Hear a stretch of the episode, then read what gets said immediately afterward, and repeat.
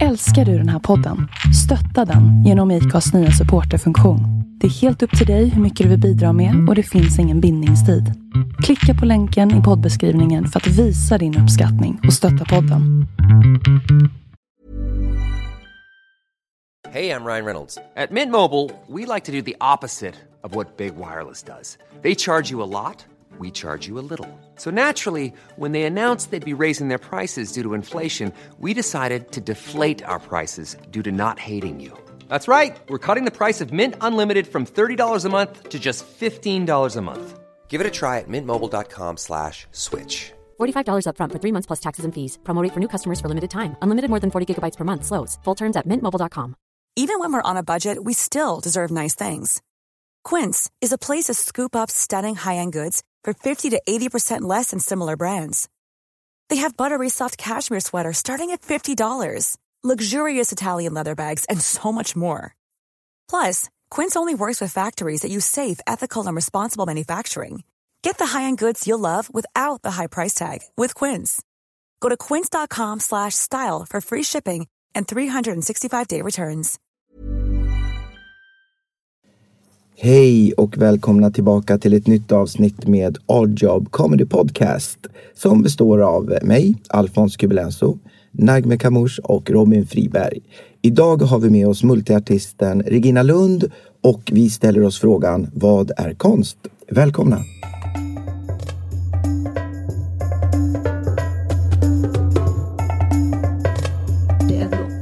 jag är den där svarta fisken. Jag är precis som alla andra. Festival failure. Jag gillar det.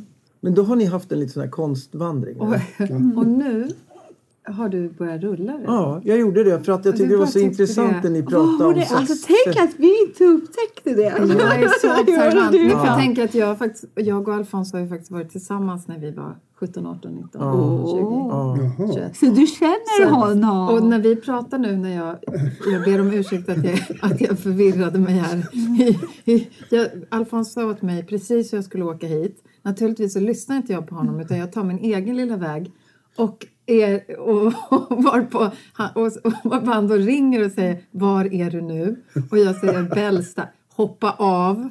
Och då, hoppar, då lyder jag honom. Så jag hoppar av. Och då är det som att ingen tid har gått i världen. Utan jag lyder dig blint och hoppar av snällt. Och hamnar fel. Så ni får komma och hämta mig i Ja. bil. Två, Och det- sak, två saker är skillnad. Vad? Det ena, du lyder. Och det andra, att du lyssnade. Det var bra. Det var bra. Ja, men i övrigt så Ja, nej, Ja. det är inte sant. Alltså, jag, jag löd dig blint under hela vår, vår relation. Jag löd dig hela tiden. Vi har, ju, vi har en liten sån här fight vem som dumpade vem. Men Alfons Regina dumpade dumpade mig. mig. Det tror jag inte på. Du, dump, du dumpade. dumpade Nej, du? jag dumpade. Nej. Nej. Ja, nej, han dumpade mig. Nej, Jo. det skulle han inte ha. Du, du gjorde det. Vad, vad, vad tror Han- du? Ja, jag vet inte, jag tycker det är spännande bara att jag får höra det här. Jag, eh, Men det, alltså är- Nagme har ju rätt. Jag skulle inte dumpa Regina och det tror jag inte du gjorde heller. Jag blev dumpad. Ja. bra. Då har vi etablerat det. Nej, det var inte så. Men det är inte okej. egentligen det vi ska prata Nej, om. det är inte det vi ska prata om. Men det var Utan- lite mer nyanserat än så, Ja, Alfons det var säkert Kubelenso. så. Ja. Jag älskar dig alltid, för alltid, fortfarande. Tack. För Detsamma. evigt. Ja. Men Mm. eh, idag så, så ska vi prata om någonting Och jag har annat. fortfarande dina föräldrar som mina Ja, då- ja, ja. Ja. Jag har fortfarande min röda cykel kvar hos er. Ja, den är rosa. Det är ett av våra bråk. Att jag minns att den var röd. Ja. Jag hade min lilla röda cykel. Fast- Flickcykel. Men Alfons säger att den är rosa. Ja. Så nu har vi en konflikt om detta. Där också. Men ja. Eh, Vad bra, då har vi, vi- nu, då har vi sen en, Det då har vi vi sen ett poddavsnitt som ni sen har- kan ytterligare grejer vara oense om. Då. ja. Det vill vi ha en follow-up på. Ja. Men, men eh, det- så det är lite så här cyklar som är, det är olösta mysterier. Men det är ändå färg. För att Ja. det, det var ändå, det, du Ja. säger någonting om det här med färgminnet och perceptionen. Och det har ju ändå med dagens ämne att göra. Konst. Då Hur, verkligen. ja. vad, vi liksom, vad vi minns och inte minns. Jag brukar säga att man får vara med i senildement-kollektivet om man har tappat bort nycklarna och sen hittar dem och inte vet vart de går. Ja. Så det- det är väl där någonstans vi befinner oss Ja. nu. Och då är det bra med konst för att det är så här, jag gör ju icke-figurativ konst. Mm. Men nu har jag tittat på Nagmes konst här och den är ganska... Den är, du gör både figurativ Mm. och icke-figurativ. Och för lyssnarna som inte vet skillnaden så figurativ är när man målar av saker så som de ser ut i verkligheten och avbildar och icke-figurativt är när man fantiserar upp någonting som inte ser ut som något. Mer än en känsla eller en... Men du gör mest icke-figurativt. Jag Jag har sett att du gör någon porträtt i det också. Jag har sett en eller två. Ja, det mest- ja det, jag, jag smyger in. Jag, jag kör icke-figurativt mest. Men på senare år har jag blivit lite lätt lutat åt figurativa hållet. Jag började när jag var 14 med att måla av min farfar Viggo i eh, kol. Så då började jag med kolteckningar och då var jag nog figurativ. Då var det mycket ansikten och så. Sen har jag bara eh, runnit ut i icke- icke-figurativism. Och eh, nu är jag nog tillbaka i någon form av naivism skulle jag vilja säga. Kolorism och naivism. Att Det är mycket så här hjärtan och färger och ehm, änglar har jag eh, fallit ner eller fallit upp till att göra. Så där ganska naiva ja, änglar. Alltså naivism, nu, jag kommer ju att ställa lite frågor för jag, inte, jag kan inte ert lingo, ert språk, Det är som barnteckningar då. Ja, jag tänker det. Precis. Alltså, Naiv lite... vet du vad det är Alfons. Nej, jag har ju aldrig själv varit det. Ingen är ju väldigt Ja, starkt det. karaktärsdrag Ja, hos dig, tack. kära vän. Nu förstår jag. Eh, men... Tänk dig eh, dig minus eh, din besserwisser-sida. ja. Ooh. That hurts. Eh, anyways, men alltså... En, Jobbigt med någon som känner dig. Ja, typiskt. Ja, jag har ju suttit och haft lite så här... Jag har kunnat sagt Du, du har hållit masken nu. Jag har inte det- lyssnat på era poddar så Nej, jag vet inte. Du kanske nej, har hållit Nej, men vi har varit ganska ärliga. Alltså, du tvärtom borde, ska jag säga. eh, Ja. för vi bestämde från början att vi skulle vara ganska öppna med vem vi är. Och vi kom överens om att vi skulle vara väldigt ärliga. Så jag är ganska imponerad av, jag vet inte hur ni, Ja, kom- hur ni har ganska- ja, ja. låtit mig se in i er själ. Men vi Mm. Och pratade om rädsla, pinsamheter, olika poddar. Mm. Och vi har varit ganska modiga med, med att visa våra Ja. sämsta sidor. Eller, ja, det- eller det, som är, vi, det som har sårat oss och Ja. det, våra smärta. Vi har öppnat ganska många dörrar, Mm. skulle jag säga. Det har vi gjort. Ja, jag Ja. får lyssna bakåt. Ja. Men Det tänkte jag på när, för jag och Alfons skulle ha en, en eh, dag när vi skulle minnas våra liv tillsammans och, och spåra tillbaka sådär lite. Och eh, så vi började med Alfons dag och Alfons minns allt. Och vi har inte kommit till min dag än. Nej. och, och, och Alfons säger alltid att jag skjuter på det för att jag Ja. inte Du, vill. du, du, har ju, du har ju skjutit på det. Ja. On I flera purpose. år. Ja. Så bara, nej. Ja, och Berätta då, säger du. Ja. Ja, det kan, men jag tänker på det när ni pratar om rädsla och sådär. Att det kanske är att man, man inte vill se allting. Man har berättat en historia i sitt huvud om hur, För om hur det var. Mm. Att du dumpar mig och så måste jag, så måste jag gå och liksom fejsa att, det var, att allt var mitt fel. Det är väldigt jobbigt. Alltså, jag, det är klart att jag skjuter upp det. Nej, men jag tror att så, så är det säkert alltså med minnen och att öppna dörrar liksom överhuvudtaget. Det är väldigt svårt att bara Alltså när man kommer till någonting som verkligen berör och man, man landar i någonting som man känner att, att det är lite otäckt, då ryggar man ju. Det märker jag att vi gör, äh, kanske även här. Då får vi pusha varandra lite grann. Men det är obehagligt för att man gör det av en anledning. Så man vill kanske inte man vill inte öppna den dörren för sig själv. Jag är inte egentligen så rädd för att prata om det för andra. Men jag vill kanske inte...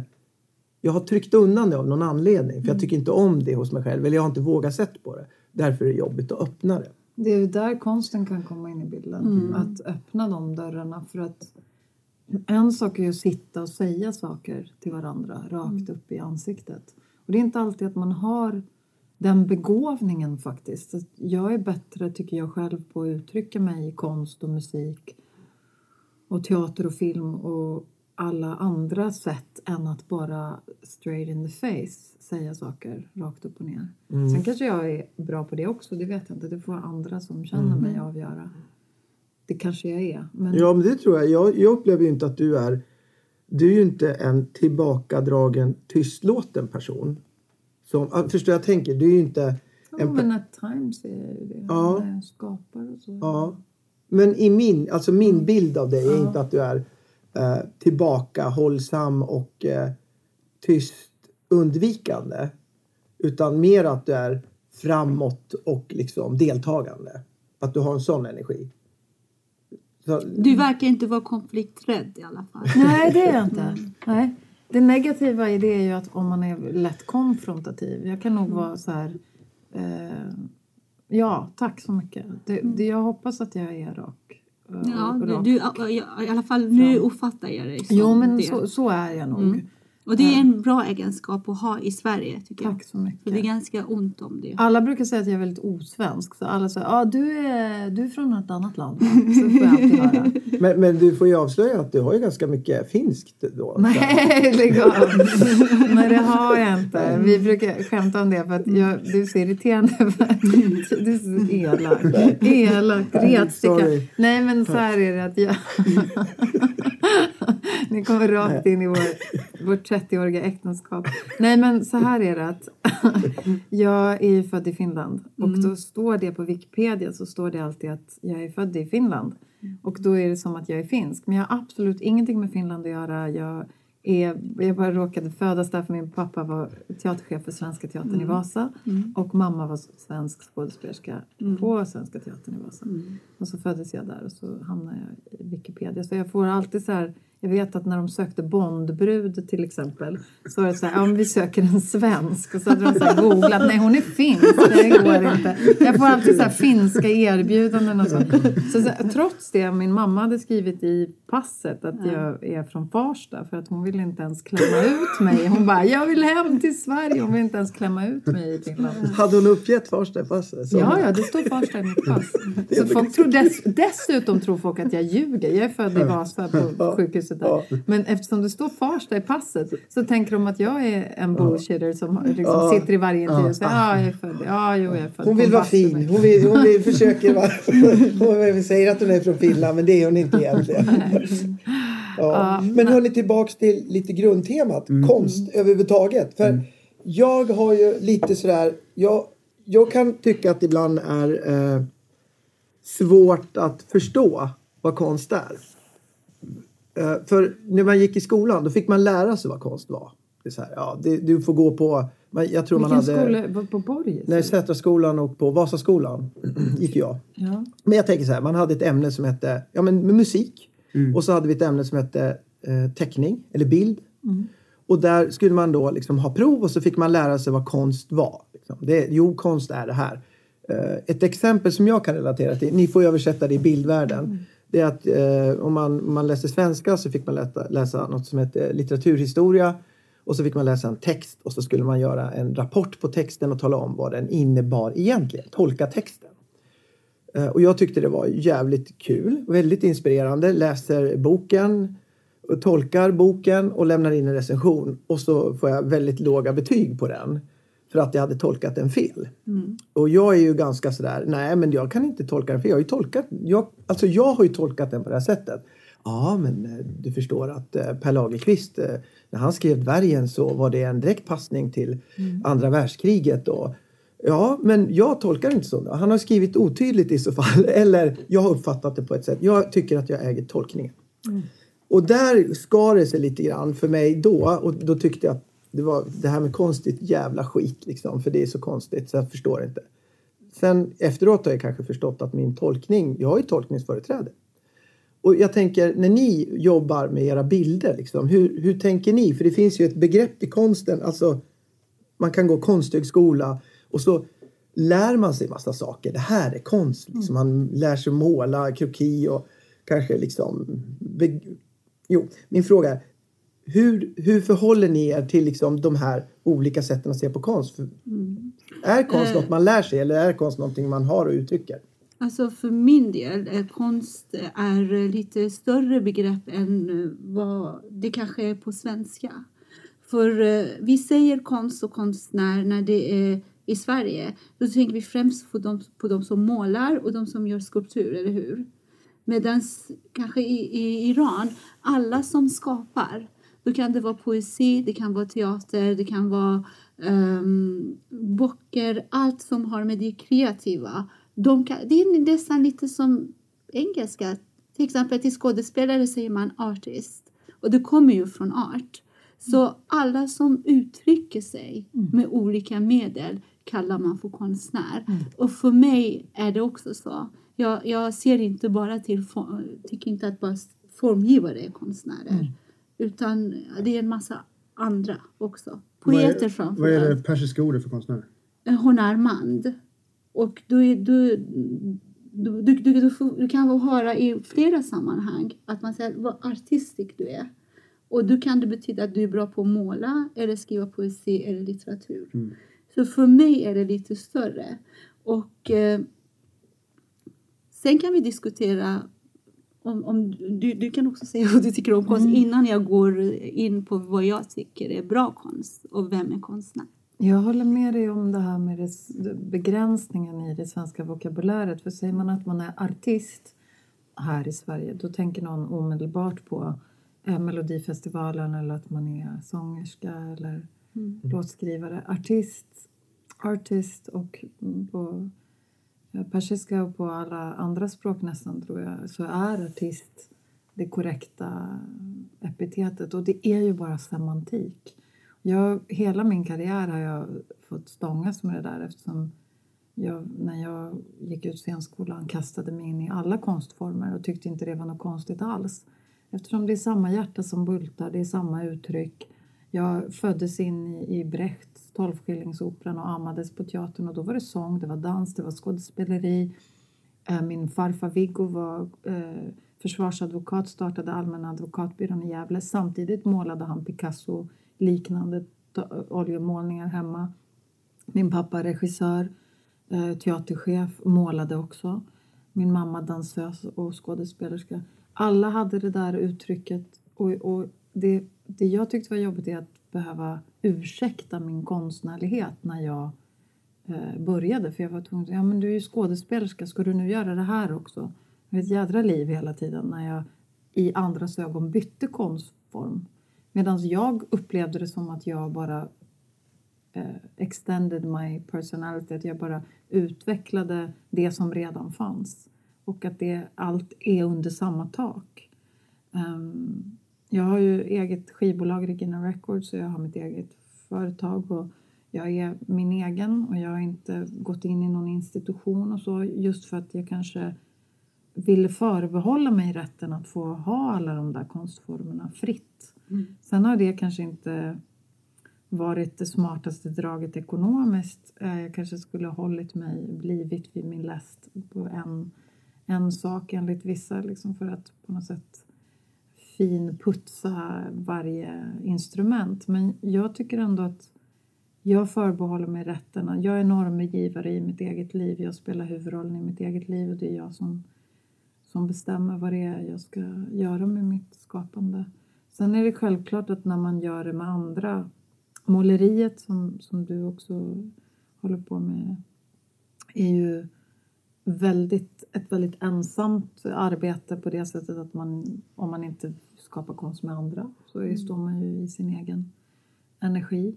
Medan teater och film ju är ett eh, samarbete i högsta grad. Så ja, det är ju bara olika. Men på frågan, Alfons, din, din specifika fråga är vad är konst? Eller, ja.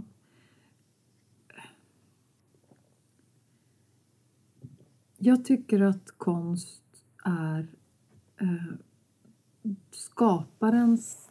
Det är skaparen som bestämmer om det är konst eller inte. Det, det tycker jag. Jag tycker inte att... Precis som... Jag har ju tatuerat in frihet här där klockan ska sitta och för mig har det varit någon slags symbol att klockan alltid är frihet. Att på något sätt, jag måste påminna mig själv om att jag är vuxen och får äta hur mycket godis jag vill.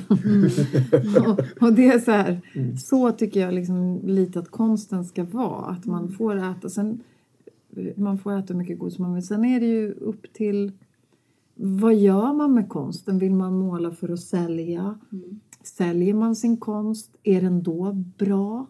Ehm, jag glömmer aldrig när jag blev Grammis-nominerad för min första platta Unico. En släkting sa ja, du, ska, du ska sälja mycket plattor som Nora Jones. Det är en riktig artist. Och jag blev så sårad. För att jag inte sålde lika mycket som hon då. Eh, och inte nu heller. Och, och det där var sådär... Och sen ställde jag mig upp på en familjemiddag så sjöng jag a cappella. Och då såg jag hur den här släktingen lite skämdes för att han hörde hur bra jag faktiskt sjöng. Och det är så här... Då hade han utgått ifrån försäljningssiffror. Att det är bra. Och så är det ju i vissa länder. Att säljer du mycket är du en bra konstnär. Säljer du lite är du en dålig konstnär. Vi har satt det i, i försäljningssiffror. Och det är ju helt fint om man vill räkna det så. Men vad är konst? Vad är bra konst? Jag tycker att konst inte går att säga om det är bra eller dåligt. Because it's in the eye of the beholder. Jag tycker inte att det finns bra och dålig konst. Det finns konst jag inte tycker om. Det finns konst jag tycker om. Men jag är ju sådär flummig att jag tycker inte riktigt att det finns bra och dåligt. Jag tycker att eh, det är det konsten är till för. Ehm, konst för mig är när du ehm, du kastar dig ut och eh, gör någonting som är eh, icke-figurativt i den mån att det, det går inte att relatera till eh, någonting, eh, någonting specifikt. Eh, du kan ju göra konst i din dator. Men är datorn konst? Ja, kanske. Det är ett konstredskap i alla lägen. Du kan använda det som konst. Eh, en dator kan vara din pensel. Är penseln konst? Nej, men det är ett redskap. Alltså den här är ju designad till och med, datorn till Ja, exempel. så att, jag menar konst är ju överallt. Så någon kan säga vad konstnärligt du la upp den här frukten här på bordet och vad, vad, vad, vad konstnärligt du arrangerade blommorna. Det är ju bara vart vill man ta det? Vill man få fina recensioner för det man gör? Vill man sälja? Vill man kunna le, leva på det? Ska man rätta sig efter någon norm? Självklart är det intressant att lära sig eh, ett konsthantverk.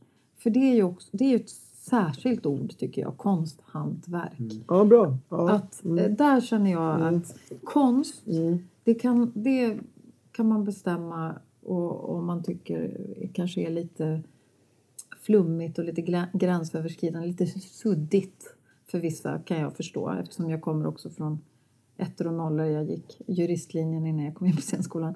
Så jag, jag kan absolut relatera till den att man vill ha ordning på saker och ting. Men konsthantverk tycker jag är, det är liksom, du kan lära dig att måla som Rembrandt. Du kan lära dig hur du ska sätta penseln till tavlan. Du kan lära dig hur du ska använda olika tekniker om du vill. Jag har inte velat lägga tid på det. Så har inte mitt liv sett ut och kommer inte se ut. Jag är mer bara, nu händer det här och då provar jag det. Och då måste man få, få göra det. Så alla vägar, vissa, vissa är jättebra, har jättebra balanssinne. Och är väldigt bra på, på att spela fotboll eller simma som i ditt fall. Jag och Alfons har ju simningen gemensamt. Jag spelade vattenpolo. Mitt lag, i, vi var i Salt Lake City, Utah samtidigt. Och mitt vattenpololag blev valda till turneringens sämsta men snyggaste lag. Alfons däremot vann tävling på tävling på tävling. Så jag var mer så här, det var lite mer kul i vattnet. Jag kan berätta då, vi Nu har jag simmat fem fulaste, timmar. Men snabbast. Nu har jag simmat i fem timmar medan Alfons inte vill följa med och simma överhuvudtaget. Han vill inte vara i närheten av. Nej men konstsim finns ju någonting som heter för att faktiskt... eh, All, det var en allvarlig och menad övergång. För att konstsim, det finns ju faktiskt... Man dansar i vatten. Och jag tycker mycket sport är som en konstform. Jag tycker mycket teknik och, och, och science, alltså vetenskap och konst går ju ihop också. Så att mitt svar är att det är bara semantik, Alfons och alla lyssnare. Det är bara semantik. Det är bara ord vi sätter på saker. Och konstens ändamål tycker jag är att liksom lite krossa de här titlarna och sudda lite i gräns, gränslanden. Mm. Jag gillar ju... Det är jättespännande liksom att höra den eh, delen. Liksom. Jag hörde att vi var inne på att sälja mycket skivor och så här, ja men det är ju att producera. Alltså förstår jag menar liksom. Gör någon en skiva så finns det ett uttryck på den. Och uttrycket är väl liksom det som är det konstnärliga tycker jag. Om det är någon som står och skriker eller sjunger opera eller jazz eller någonting. Whatever. Det Eller kör dig. Ja, eller kör dig. Internt. Eh, I vilket fall som helst. eh, jag kan berätta om Alfons dig sen. dig. Ja, det var, det var den ja, skitsamma. Vackraste kvinnan på 80-talet. Mest. Men jag jag, var otroligt svartsjuk. Jag kunde inte se ut som dig hur mycket jag än försökte. Det Jag, jag är kritvit, det gick inte att bli brun. Hur mycket än sola, solarium. Och det kom vi också fram till att när Alfons på vägen hit skulle beskriva var hans, vart hans mamma och pappa flyttade så är det bakom solariet. Singularis. Då vet man att man kommer från en liten ort. Man bor, det finns ett solarium. Solar, bakom solariet. Och då visste jag precis, jaha, där du inser att många kommer bli skitarga och säga så här, det finns minst två. Nej, det fanns bara ett då. Ja, ja, det är ingen som kommer bli arg för att nej. då, Ja. när vi var små, då fanns det bara ett. Ja, Ja. punkt. Ja. Vill du veta vad jag tycker om... Det vill vi. Okej, vad, var, vad var frågan? Nej, vad är konst egentligen då? Liksom? Ja. Eh, Okej, jag För kan... dig Nagme. Eh, eller vad jag säger, vem skulle jag kalla för konstnär? Ja. Eller vad är konstverk? Eh, jag känner så här, eh, det jag kommer säga, det har jag säkert läst någonstans men jag kommer inte ihåg. Men det, jag, jag vet att det tog jag till mig ganska tidigt. Hur tidigt då? Säkert när jag var 11-12 år. Men sen har jag lagt till det beroende på kanske dikter jag har läst eller böcker jag har läst. Men det är inte mina tankar. Det kommer någonstans ifrån, jag kommer inte ihåg var. Men jag, jag fick tidigt för mig att eh, vi människor har svårt att förstå verkligheten. Vi behöver de som tolkar den åt oss. Och jag tror att eh, konstnärer, poeter, författare, de skapar den värld som är runt omkring oss. Och utan dem, det finns ingen civilisation. Då faller allting. Eh, och eh, jag, jag känner så här att det finns en sanning som är parallell med vår värld.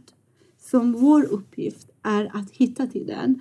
Den biten kommer säkert från Rumis eh, dikter. För det är en väldigt tydligt budskap att du måste hitta sanningen. Och han menar att den finns inom dig.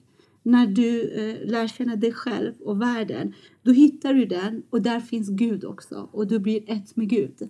Så någonstans tog jag det till mig. Jag fattade att jag måste hitta till sanningen. Och jag tror faktiskt att konstnärer, författare och poeter, det är de som visar oss till den högre världen genom att de blir inspirerade. Genom att de eh, eh, förmedlar till oss deras inspiration. Då hjälper, de hjälper oss att komma närmare den sanningen eller hitta dit.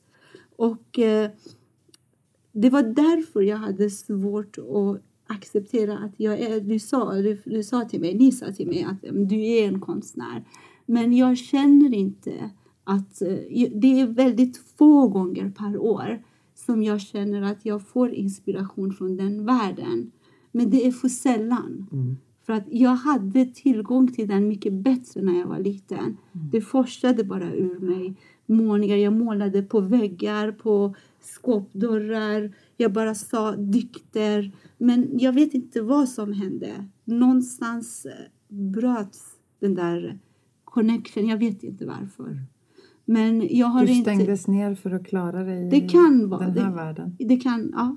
Men jag, jag känner tydligt att jag inte är i connection i den. Och det har jag accepterat.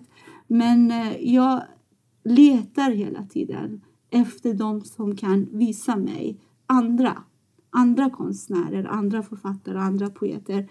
För det, det känner jag att det är min främsta uppgift i världen. Och hitta dit. Samtidigt som det, kan, det har sin svagpunkt också.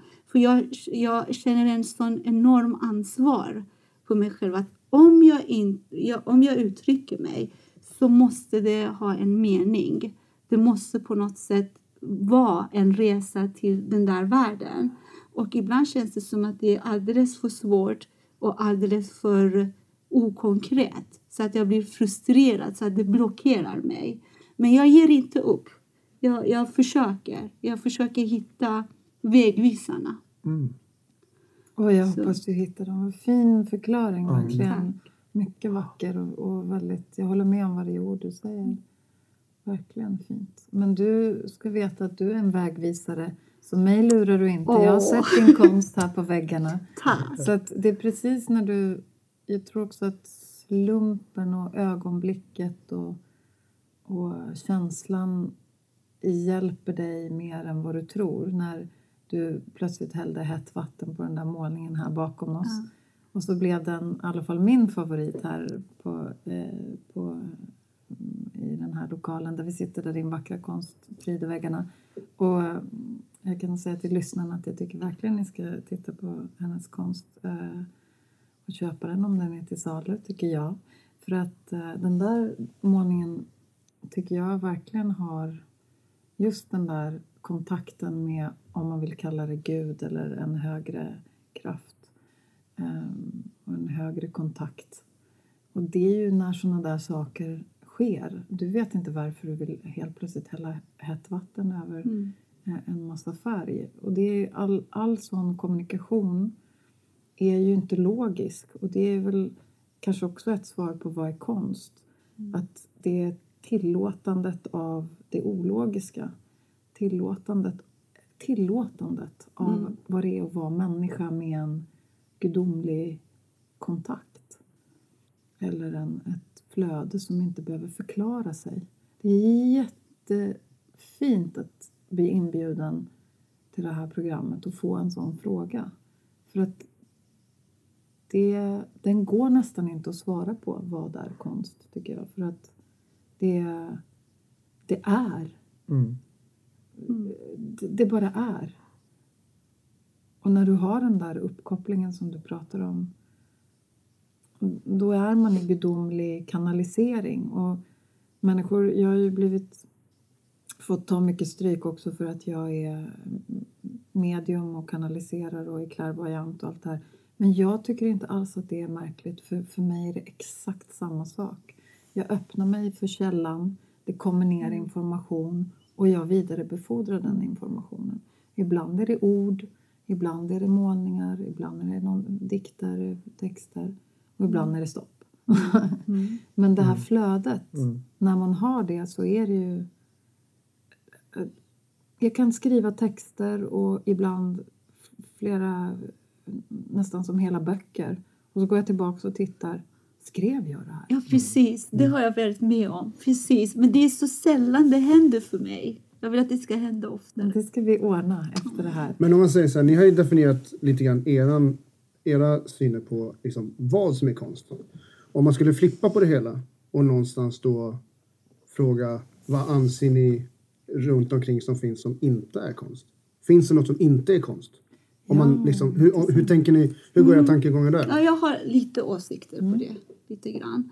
Och det, är, det jag inte anser är konst, det är en, när en konstnär skapar eh, för att sälja trots att denna konstnär vet att det hon har producerat strider mot hennes egna vär- värderingar. Då är det inte konst. Till exempel om jag är bra på att formulera mig men går med på att skriva dikter för krafter som är ogynnsamma för samhället. Det spelar ingen roll hur fin den där dikten låter. Det är inte konst. För, för på något sätt har jag gjort tvärt, tvärt emot min uppgift. Till exempel om, som konstnär, om man har en nyckel och släppa de goda krafterna eller hjälpa människor att komma till den där sanningen så gör sådana människor precis tvärtom. Eh, säg alla konstnärer som jobbade för Hitler. Mm. Kanske när du tittar på det, alltså grammatiskt är deras verk korrekt. Det är fint att titta på. Men om de var medvetna om att de hjälpte någon bara för att tjäna pengar, då är det inte konst. Vad är det för någonting då? Är det ond konst? Eller är det, liksom, det är inte konst du. Men vad är det för någonting då? Alltså, hur känner Det du? är lögn. Lögn? Ja. Jag, jag tror att det är precis tvärt emot vad konstnärens jobb är. Ja. För i ett demokratiskt samhälle då, då tycker jag att alla är överens om att demokratin är byggd på att man ska kunna se sanningen. Och det gillar ju inte diktatorer. Så det första de gör, det är att de försöker styra just konstnärer, författare och poeter. Och det finns de som säljer sig. De säljer sig själv.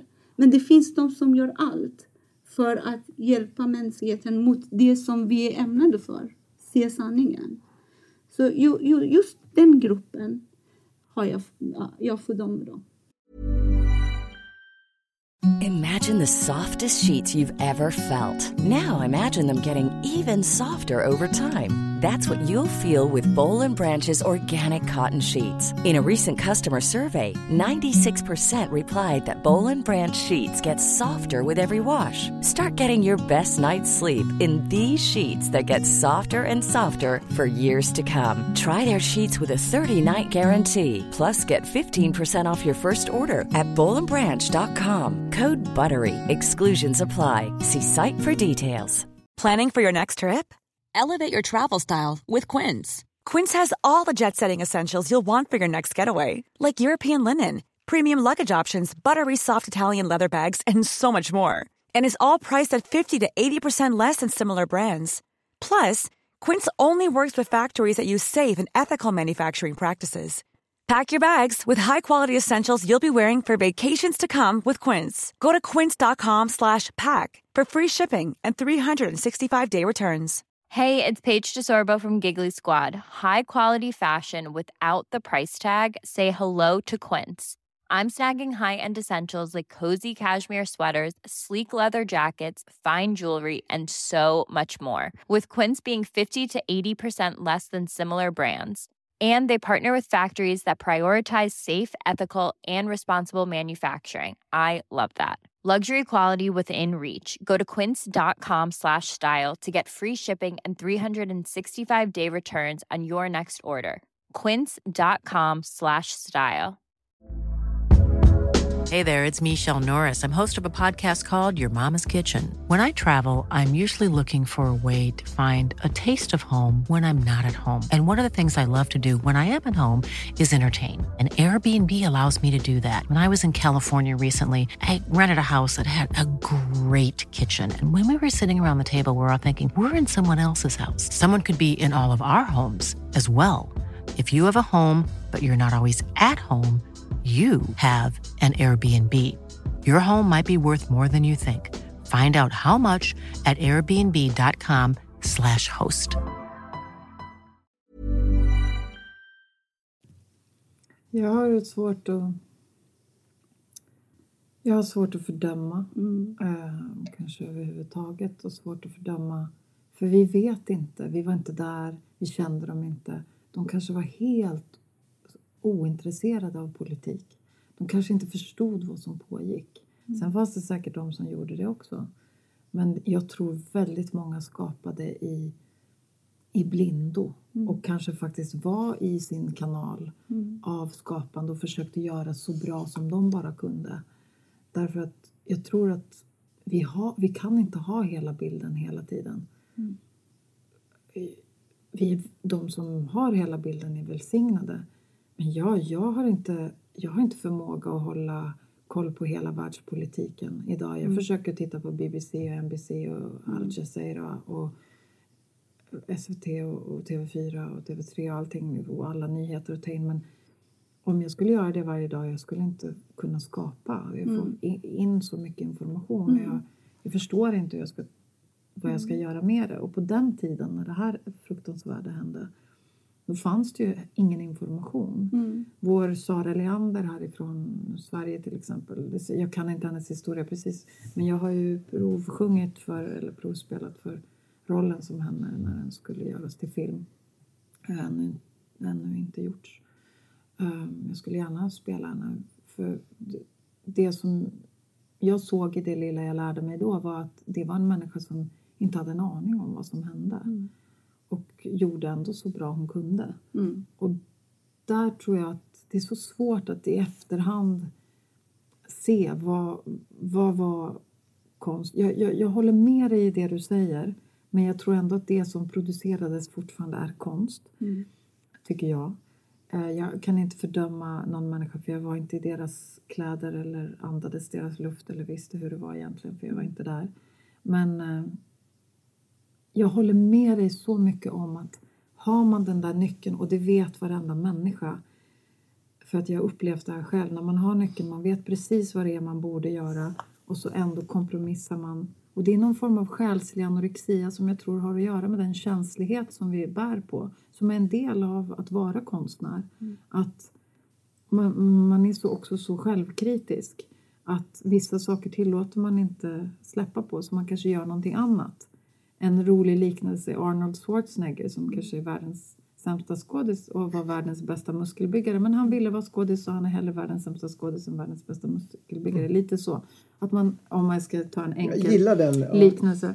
Så att jag tänker så här att när man har eh, av det jag har erfarit i, i den här vägen är ju att jag blir mordhotad på grund av att jag är medial och att jag kanaliserar information. Då blev jag så rädd för jag stängde ner min källa.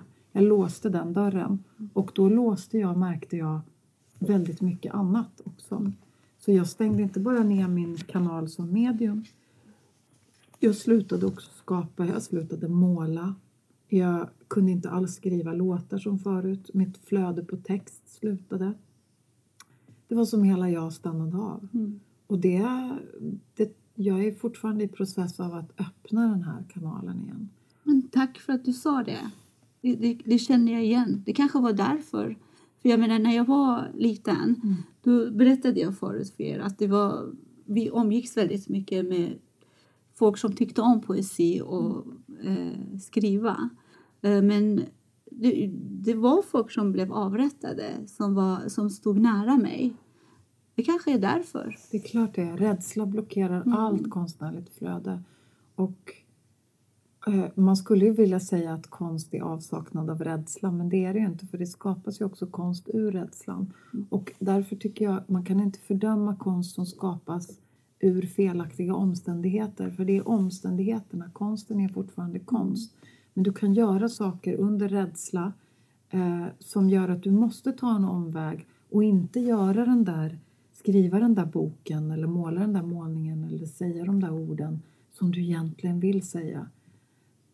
Så du måste ta en jädra omväg. Du kanske, det är som eh, Ike, vad heter det? Vad heter den här kampsporten som är... Aikido. Ka, ka, capoeira. Ja, var ju- brasilianska. Ja, Mm. capoeira, den här brasil- de, de fick inte slåss. Så de var tvungna att skapa en, en dans eller en slags träningsform som såg ut som slagsmål. Eh, lite den capoeira ser jag som den eviga konstnären. För att vi måste hela tiden hitta nya sätt för att överleva. Herregud, jag har varit med i tv-program och, och, och sammanhang där jag, bara för att kunna betala hyran eller eh, ge extra pengar till min son eller göra någonting för andra eller för mig själv eller whatever. Och jag har också fått ta omvägar där jag måste isolera mig lång tid för att kunna härbärgera den känslighet som man går och bär på. Och den här känsligheten är jätteskör. Så självklart om man ser poeter bli dödade för deras ord, att man är rädd för det skrivna ordet, det säger sig självt. Och eh, när jag och min, min son hotades till livet, det är klart att då stänger man ner allt. För ens liv och ens barn är det viktigaste man har. Så det är klart att eh, man måste vara så modig för att vara konstnär. Mm, Man måste vara så modig. Så jag skulle vilja säga att konst är mod, Mm. Alfons. Om jag skulle svara på din fråga så skulle jag vilja säga att det är mod. Mm. Modet att vara människa på jorden och uttrycka vad det är. Jag blir lite så här förstummad. Det var jätte, jä- Jag får jättemycket insikter när jag sitter och lyssnar på er. Konst är mod. Det låter ju fantastiskt. Liksom. Jag, trodde inte vi, jag hade inte tänkt mig att ni skulle svara på den frågan. Men det låter ju väldigt liksom... Det, man känner så här, ja, det är nog första gången jag hör något som jag kan känna att ja, men det, det låter ju helt rimligt. Liksom. Att Men det går, det går ju också någonstans in i lite grann också, eh, det kokar ju ner till det som ni var inne på tidigare också, just det här med att släppa, alltså någonstans avbilda känslor och uttryck. Det är ju också någonstans man öppnar upp till någonting som finns inuti personen eller den som skapar Mm. för andra människor att se. Skapelsen är det som andra människor får tillgång se. Men det är också en del som är mellan den som skapar själva skapelsen. Liksom. Så det är, och det är ju ett mod att liksom öppna upp sig. Jag menar, Mm. Vi kan ju relatera till det vi står och säger på scen eh, i standup-sammanhang eller om man som skådespelare, liksom, så, man släpper ju, man visar upp sig själv där också. Och, det- och jag tycker att det, det blir så tydligt i det du kom in i Regina, just när du pratar om olika konstformer. Liksom att man släpper in människor att få se från olika vinklar Mm. också. Så att det, det, jag, jag känner nog mod. Det, det var en insikt för mig också. Även om den är nu, men det krävs också att man sitter och diskuterar på det här sättet. Att komma till de insikterna och få de infallsvinklarna som, som ni har. Så att det, Stand-up är ju i högsta grad en konstform, en Mm. mycket svår konstform. Stand-up comedy och komedi överhuvudtaget är en otroligt underbar konstform som är älskansvärd och beundransvärd på så många sätt. Att, eh, alltså, humor kan ju... Det är ju det starkaste vapnet som finns. Mm. Och både till människors själ och hjärta och till allt. Alltså, det är ju nyckeln till, till så mycket. Så, ja men... Välsignade vare de som har den gåvan, verkligen. Mm. Det, så ni ska inte prata som att det är vi och dem, utan ni är ju i allra högsta grad i egenskap av stand-up comedians är ni ju konstnärer i allra högsta grad. Mm. Och det, det vore intressant att höra vad ni tycker är konst. mm. Nu blev det lite killarna mot tjejerna, eller möten. Men det är så fint att...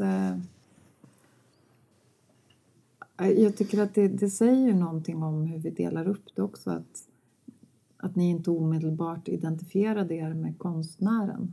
Men det, det tycker jag att det borde ni verkligen göra. Sen, Jag har nog så här, om man ska se till hur, hur jag har levt mitt liv. Jag har nog alltid eh, kategoriserat mig som en, en, en estetisk människa. Alltså det, det är kanske, och det är kanske nästan ett lättare sätt att säga. Det kanske är mer eh, en mer accepterad form av förklara hur jag ser på mig själv runt om i samhället. Man säger att ah, men jag är en estetisk person.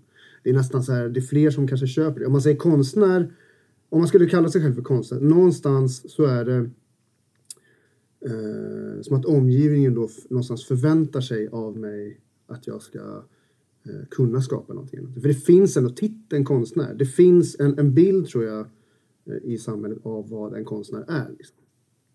Som ibland ifrågasätts men det finns också fasta former. Liksom. Alltså den, så det, det är bara det är ju väldigt diffust för att det kräver ju också att man måste prata om det. Vad en konstnär är. Så det, det går ju aldrig att säga den här definitionen. Även om man nu skulle slå upp i ett uh, ordlexikon vad är konstnär så skulle det finnas vissa definitioner. Och det är det behovet vi har i ett samhälle där människor ska samsas ändå. Vi måste ha vissa definitioner som ändå skalar bort vissa saker. Ehm, man skulle ju vilja säga att det är frånvaro av makt.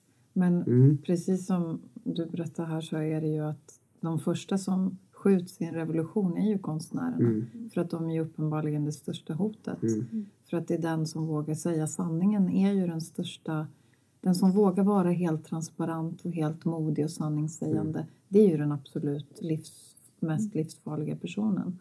För den har inget att förlora, den är inte rädd, den är Mm. helt transparent.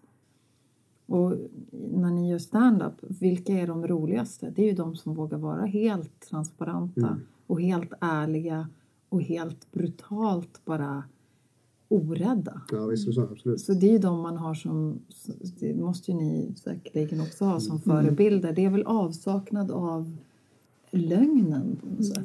Ja, vi, det är lite, vi har faktiskt poddat om det lite grann i tidigare avsnitt. Just eh, Det handlade om framgång och då var Atto Karlsson gäst här. Och då pratade vi om liksom vad är, vi, vi berörde nästan liksom den här stand-up performance. Vad är det du gör när du står på scenen?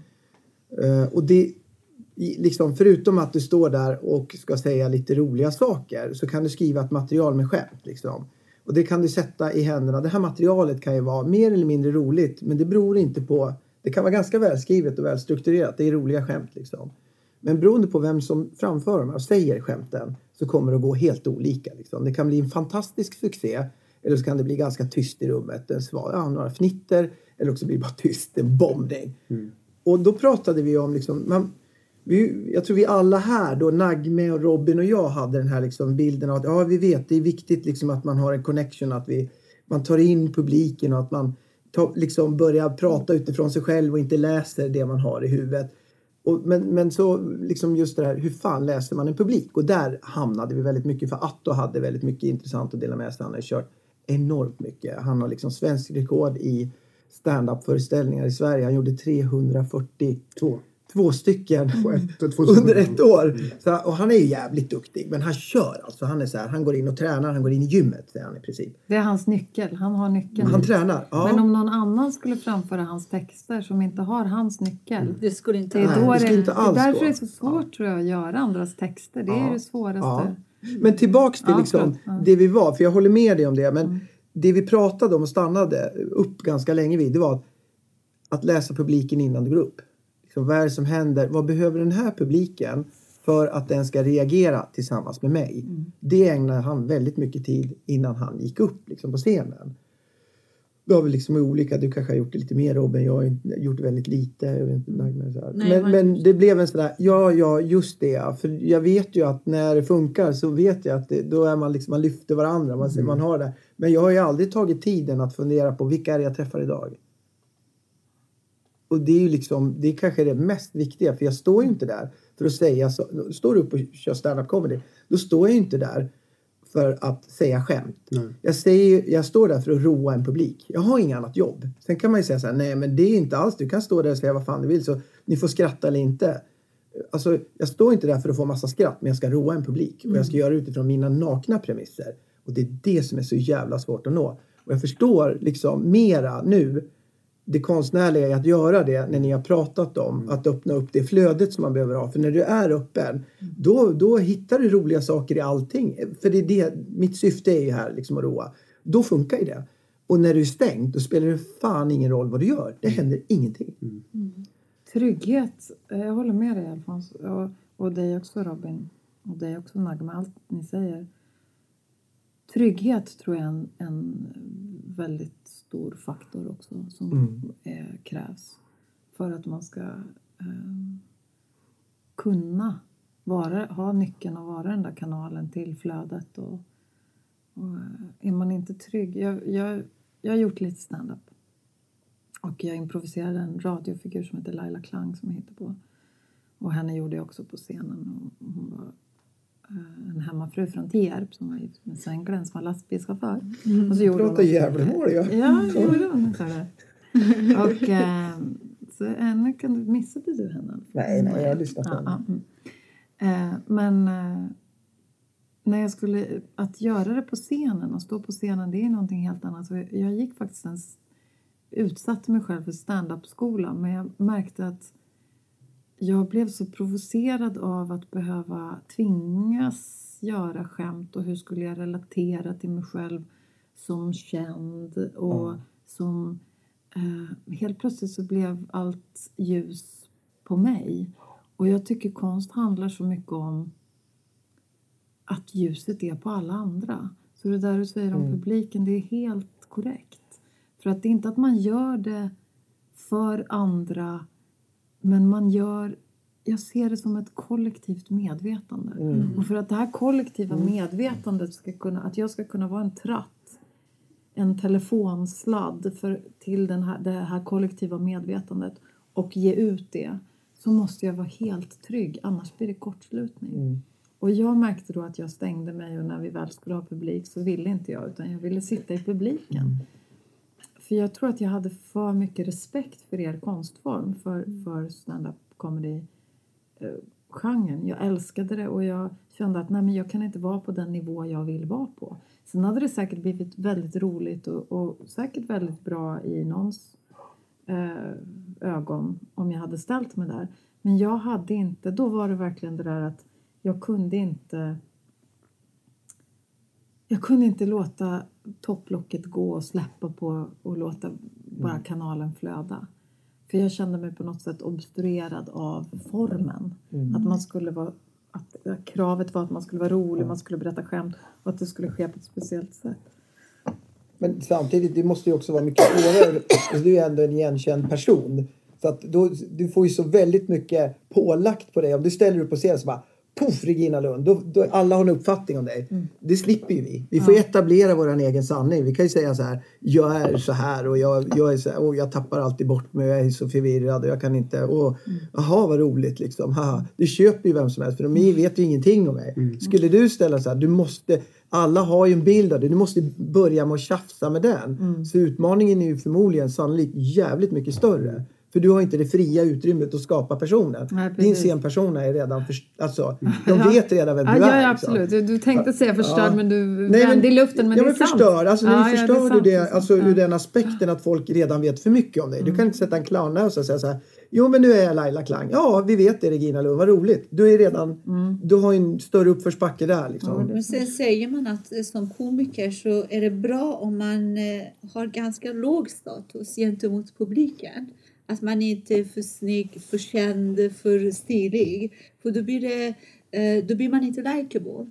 Och jag tror att det är svårt för en kändis att bli unlikable. Eller, ja, eller jag menar att det, det är så hög status. Ja. Så att det är svårt Men- att jobba ner det. Jag tror att under samtalet som vi hade nu om, om, om konst och så här, lite eh, syn på vad konst är. Jag tror jag börjar förstå dig Nagme mer. För du pratar väldigt mycket om din stand-up på ett sätt att någonstans det är väldigt lustdrivet för dig. På det sättet att du någonstans, du har sagt flera gånger, när det inte längre jag vet inte, jag kan inte... Roligt. Eller? Ro, ja, precis. När du inte, det finns så mycket fler faktorer kring Mm. stand-upen och världen kring det som, som driver dig till att göra det. Du kanske inte alls, eh, som, som Alfons var inne på, vi nämnde Atto Karlsson tidigare, liksom. han är ju väldigt eh, nästan sportsligt inne på det. Liksom. Giggar, giggar, giggar. Eh, Medan du kanske inte alls har den upplevelsen att det är det som driver dig. Du drivs av, det, det är lite mer, eh, om man nu kan säga då, ett konstnärligt förhållningssätt till det. Kanske. Ja, absolut. Jag tror det här förhållningssättet som jag sa till dig att jag har, att jag måste hitta sanningen. Det gör att jag är väldigt mycket sökande men väldigt mycket ifrågasättande också. Eh, så med jämna mellanrum tittar jag tillbaka. Eh, vissa människor kanske skulle säga att jag vill göra 200 gig på ett år. Det funkar inte så för mig. Jag vill se tillbaka efter sex månader och se, är jag bättre människa? Är jag lyckligare? Och eh, då spelar det ingen roll hur många gig jag har bestämt mig för. Men hur jag bedömer om jag är lyckligare, det är om jag är närmare det där sanningen. Det, det, jag känner att jag genom komedi, jag har kommit närmare den. För att jag har blivit tvungen att se sidor hos mig själv som ja, svagheter, smärtor som jag inte hade sett eh, tidigare men som man blir tvungen till. För det här är en sån, du blottar inte dig själv bara för andra, du måste först blotta dig för dig själv. Eh, så jo, så här långt eh, är det bra. jag vet inte. Vad glad jag blir att du säger det. So far so good. Ja. Nej, men det, någon har sagt att the, the worst thing that can ever happen to a talented actor is to become famous. Mm. Och jag tror att det kanske också är att det där du pratar om att slå i underläge. Det känner man sig ju konstant som, att man är i ett underläge. Och eh, det är ju att hitta det. Jag vet inte vad du skämtar om Robin, jag har inte sett dig. Eh, vad, vad, jag är jättenyfiken på dig. För jag, Ja, nej, men jag tror nog, jag är nog ganska mycket... men Det, det har också Slår nämnt du ur underläge? Vad är ditt underläge? Ja, alltså jag pratar väl ganska mycket om... eh, Jag är inne rätt mycket på det, jag har nämnt det tidigare på det, att jag hade komplex under hela min uppväxt över att jag är halvkines. Det har jag alltid skämts för. Det var något jag hade issues med ända från, liksom, jag gick på förskola, i grundskolan. Eh, Men det är ju någonting jag har tagit upp till på scen, som jag nämner, jag adresserar det och jag har gjort till en stolthet. Eh, jag, pratar, jag har ju alltid tyckt att det var lite jobbigt att jag är kortare än alla andra. Det brukar jag prata om också. Sen gör man det. Man tar ju ganska mycket saker som finns inom mig. Och sen så lägger man ju fram det då. Så att man bjuder på sig själv på det sättet. Man tar sånt som är rätt jobbigt. Bjuder in till att liksom titta på det som är jobbigt. Men jag kan tillåta mig själv att ironisera över det. Och så blir det underhållning. Eh, och sen så... Och jag tror nog att det, är du som, det du nämnde innan, just med tryggheten. Jag är så pass trygg i det att jag kan skoja om det. Och då, då blir publiken trygg och då kan vi skratta tillsammans. Så det är ju verkligen framför, den som framför det och publiken tillsammans. Och det är väl där det verkligen blir en, en, en konstform av det hela.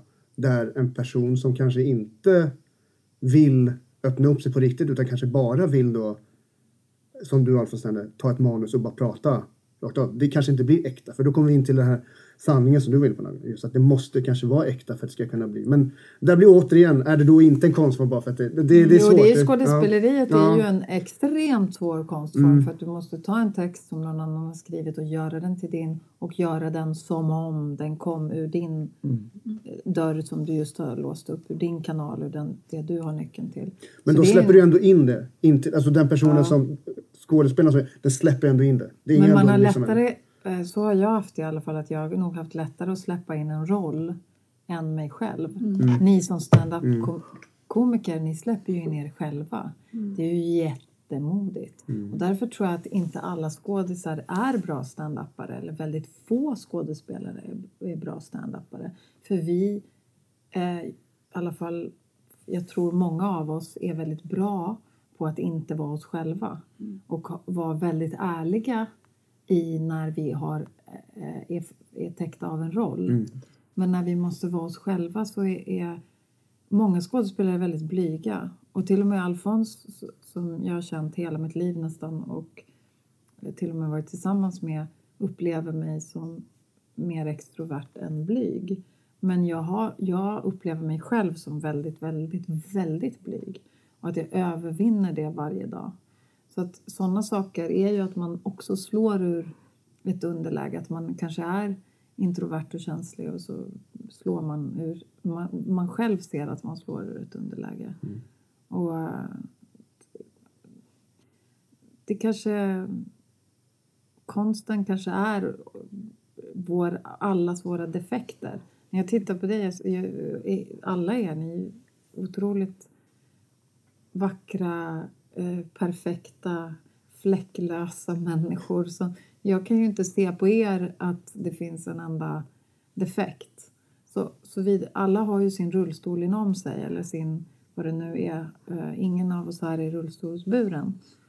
Och eh, när jag gick i standup-skola så gjorde jag det med en rullstolsburen. Och för honom var det ju väldigt enkelt därför att hans handikapp syns utanpå. Mm. Inte, jag ska inte säga att det är enklare för honom att vara stand-up-komiker men det blir ju väldigt tydligt Mm. att man har någonting man kan driva med. Och det är väl det som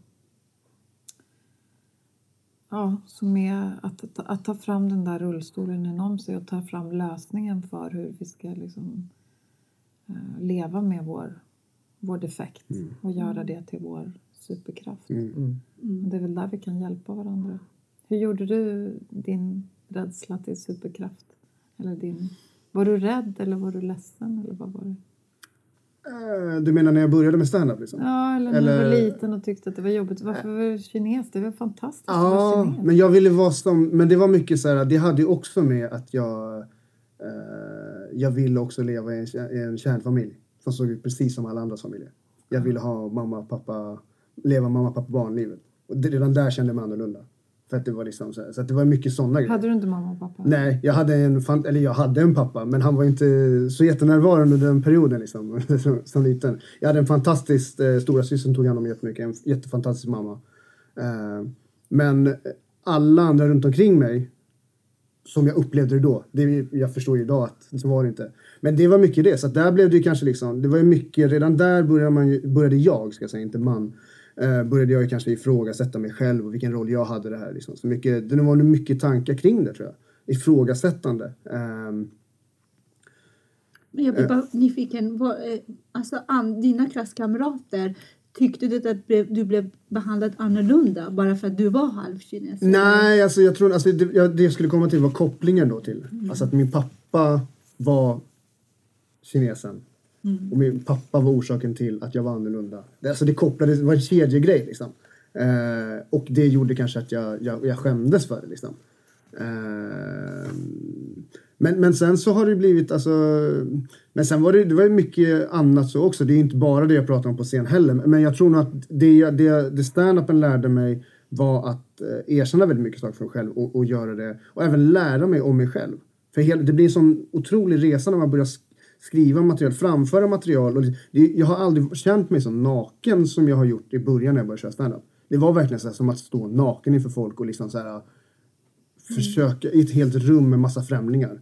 och någonstans underhålla. För då hade jag ändå sysslat med massa andra, alltså spelat musik och ändå stått på scener och liksom gjort andra underhållningsformer. Men det var inte alls samma sak. Så jag, så jag vet inte, det är väl nog kanske där stand-upen gjorde nog att jag hittade lite mera eh, min superkraft tror jag. En, och en rädsla kanske. För det var ju absolut ingen självklarhet att jag skulle börja syssla med stand-up. Det, det tog lång tid innan jag ens vågade göra det. Liksom. Vad gjorde du innan? Eh, innan jag gjorde, började med stand-up liksom. Eh, eh, ja, alltså jag har ju sysslat med otroligt mycket. Fan vad det Eh, känns som att du undviker massa saker. men, så, här, jag, men jag, jag, tror att jag började ifrågasätta, nej men jag vet inte, jag tror jag började ifrågasätta också Ja. vad, vad själva grejen. Jag, jag, hade ju, jag hade ju drömmar om att vara någon form av frontfigur när jag var liten och spela i band. Liksom. Men det var ju också så, det gav ju aldrig ner så jättemycket energi på så. Eh, började spela i band ganska tidigt, började spela i punkrocksband liksom, började spela bas. Var inte så jätteduktig på det. Gick vidare till nästa grej, testade olika saker. Började skriva dikter ganska tidigt som jag bara höll för mig själv. Jag skrev jättemycket. Det visste vi inte. Det har du inte sagt. men det är för att det var så här, jag la undan det sen. Jag, jag struntade i det. Har du någon kvar? Ja, jag har spar, jag är ju hoarder så att jag har ju Skulle du kunna tänka dig att läsa en dikt? Ja, jag kan, leta, jag kan nog leta Någon fram gång. grejer. Ja, vad Ja. kul. Ja. Men sen, började, sen när jag blev liksom eh, i mitten av tonåren, då började jag ju få efter att punkrocksdrömmarna lagts ner, då kom ju rapdrömmarna fram. Liksom. Så jag började skriva massa raptexter. Men sen så la jag ner det för jag kände att det var inte riktigt min grej. Idag är jag glad över att jag inte gav det någon chans. För jag kände såhär, fy fan vad dassigt det hade varit. Och hade jag däremot gått in lyssna på idag. Ja, fy fan. Men det var liksom så här, det var mycket så här flerstaviga rim och skrev Ja. liksom. Så att det, är mycket, det var mycket Ja. skrivande hela tiden. Mm. Men jag hittade aldrig det. Sen så när jag började med stand-up, då blev liksom, då hittade jag den här ultimata formen. Jag fick stå ensam på scen. Det var micken, det var jag som fick prata. Alla ögon var på mig. Eh, och det var mina skrivna ord. Mm. Så, så jag hittade något till slut. Mm. Ehm, För det är ju väldigt lyxigt tycker jag att få stå själv där. För det är ändå så här, jag, håller man på med andra former där du är beroende av ett kollektiv på ett annat Mm. sätt. Det, det gör att det blir så mycket kompromissande. Och det blir ju det är roligt i samarbetet liksom.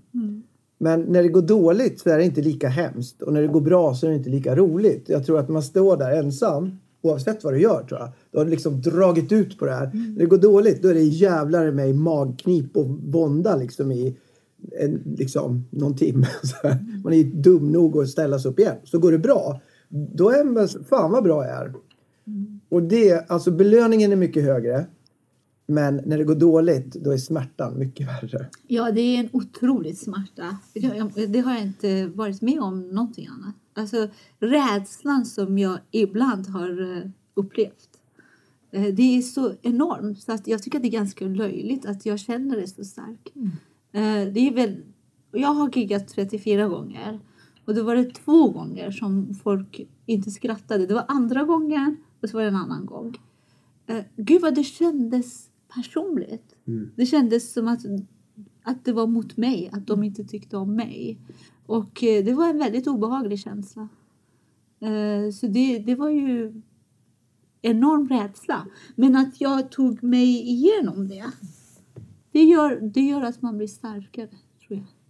Som Men för person. du har ju också sysslat med, liksom, jag har ju liksom testat på ganska mycket eh, teaterkurser och sådana grejer. Du har ju testat rätt mycket olika också, både impro och skådespelerikurser. Och Alfons, du höll på mycket med impro också liksom. Men vi någonstans så har vi ju mötts vid stand-upen någonstans. Så jag, Mm. jag, har ju, jag har ju också fortsatt testa olika saker. Eh, men, men ja, jag vet inte. Jag kanske inte har slutat leta än heller. Jag kommer ju säkert fortsätta med någon, ytterligare någon grej, skulle jag tro. Ehm, Hur mycket, hur ofta giggar du? Eh, vad blir det? Det blir väl åtminstone en gång i veckan har väl ändå blivit tror jag. Var är det Eh. var? Kan vi se? Var kan publiken se dig? Ja, alltså vi jag är ju fortfarande på, på rookieklubbar liksom. Så att det är ju Big Ben, Power, eh, på så, klubbar på Södermalm liksom. Mm. Eh, ja, det är väl mest där. Där man blir bokad. Lite grann runt om i Sverige också. Små städer. Ja, det är väl där vi, vi harvar liksom. Men jag, och det är liksom, det är gym. Det, det är bara ut och träna liksom och köra sina grejer. Ställa sig framför en publik, försöka tolka dem och se vad det är. Hörni, alltså jättemy- Nu har vi pratat en stund om det här. Och vad har vi kommit fram till? Vad var konst, Regina? Ja, ni får spola tillbaka och lyssna på det vi sa. Ja, ja det var många kärlek. saker. Ja. Det, för mig är konst livet. Ja. För mig är det sanningen. Mm. Det är samma sak. Ja. För jag känner lite grann så här. Det ni var inne någonstans. Det som jag, de två orden som uh, etsade fast i mig. Det var bland annat nyckel och mod. Det kändes som att ni, ni pratar väldigt mycket om att den skapande personen har en nyckel via sitt skapande och det som skapas till en annan värld som någonstans också är reflekterande av vem person, alltså konstnären är. Så att det någonstans hela tiden är reflekterande fram och tillbaks och sen så får människor eller alla som liksom kan beskåda det en tillgång till det. Jag har en avslutande bild. En av mina första... Jag har liksom, min farfar när jag var tio tog mig till Guggenheim i New York och visade mig all konst i hela världen. Eh, han lärde mig om Picasso, han lärde mig om Henry Moore som stod där i Gävle, den där Reclining Women. Jag tyckte den var så ful. Mm. Och, min farfar sa, men det var hans upplevelse av en liggande kvinna. Så såg han det. Mm. Och då var jag kanske, inte vet jag, tre, fyra år eller någonting. Och så frågade jag också farfar, vad ska du göra på jobbet nu? Jo, jag ska gå och försvara den här som de tror har stuckit en kniv i ryggen på en annan. "Men Farfar, ska du försvara honom? Ja, men tänk om han är oskyldig? Så på något sätt tycker jag också konsten är så här visa på det vi inte ser. Vi tar saker och ting för givet och ur en synvinkel är det på ett sätt och ur en annan så är det på ett annat. När vi bodde i London, jag och Alfons, så gick det en väldigt bra reklamfilm för Herald Tribune som var en skinhead som sprang mot en liten man i plommonstop. Och man tänker skinheaden kommer ju att brotta ner den här mannen i plommonstop och sno hans lilla portfölj som såg ut att innehålla något viktigt. Och mycket riktigt, skinheaden kastar sig om den lilla mannen med plommonstop, kastar ner honom i asfalten, klipp till en sto- ett stort cementblock åker ner i marken. Då har skinheaden räddat den lilla mannen i plommonstop från att bli dödad av ett stort cementblock. Och så står det It's not until you have the whole picture you know what it's really about, Herald Tribune. Och det är den bästa reklamen som jag har sett. Det är inte förrän du har hela bilden som du vet vad det handlar om. Och ett avslutande ord är när jag frågade Mikael von Hauswolf som jag tycker ni ska ha som gäst, som är en vän till mig. Eh, som jag kan lämna över stafettpinnen till. Eh, han hade en konstutställning och jag stod och tittade på hans verk. Det här var på någon gång 1994. Vi, jag var med i något som hette Älgaland, Vargaland som var ett land som hade claimat alla gränser i hela världen och man hade egna pass och allting för att skapa fred på jorden. Och så frågade jag, vad- men vad, det var liksom bara en, en bild, en brusig bild på som var myrornas krig-aktig sak. Och jag bara stod och tittade på den och så sa Micke, vad är det? Och så ler han och så säger han, det är du. Det för mig är konst. Det är den som tittar. Det är det det är. Det är du. Och så, så det, för mig är det konst. Lite avslutande ord från mig. Jag känner att det finns en vägg mellan oss och den andra världen som är sanningen. Konstnärer, de, de kan hoppa mellan de där världarna. Galna människor, de går på väggen, men de är också viktiga. Ibland ramlar de dit, ibland ramlar de hit. De som tar droger, de kan också ta sig dit, men de är inbrottare. De kan hämta information därifrån, men de fuskar. Mm. Eh, och de, det är inte rätt. Man får, det är ett intrång. Så för mig är det där konst. Ja, Robin, vi- we're leaving on a high note känns det som. Jag har ingenting mer att tillägga. Jag är bara ödmjukt vill jag tacka dig Regina för att du Ja, kom och verkligen. gästa oss Vilken med dina kloka ord. Mm. Och Tack, dig. Nagme för att du har delat eh, din konstvärld med oss. Tack. För det, för det har varit lite speciellt för mig. Jag har lärt mig jättemycket om ert sätt att se Ja, på detsamma, att verkligen. uttrycka sig. Tack så mycket för att jag fick komma. Jag har lärt mig väldigt mycket av er också. Tack att du kom. Where am I? I'm in Toronto, Canada. It feels like an out of body experience. whatever we felt, whatever we feel, know with your soul that this is real. go, no matter where. I know in my heart you will be there, no matter what country, no matter what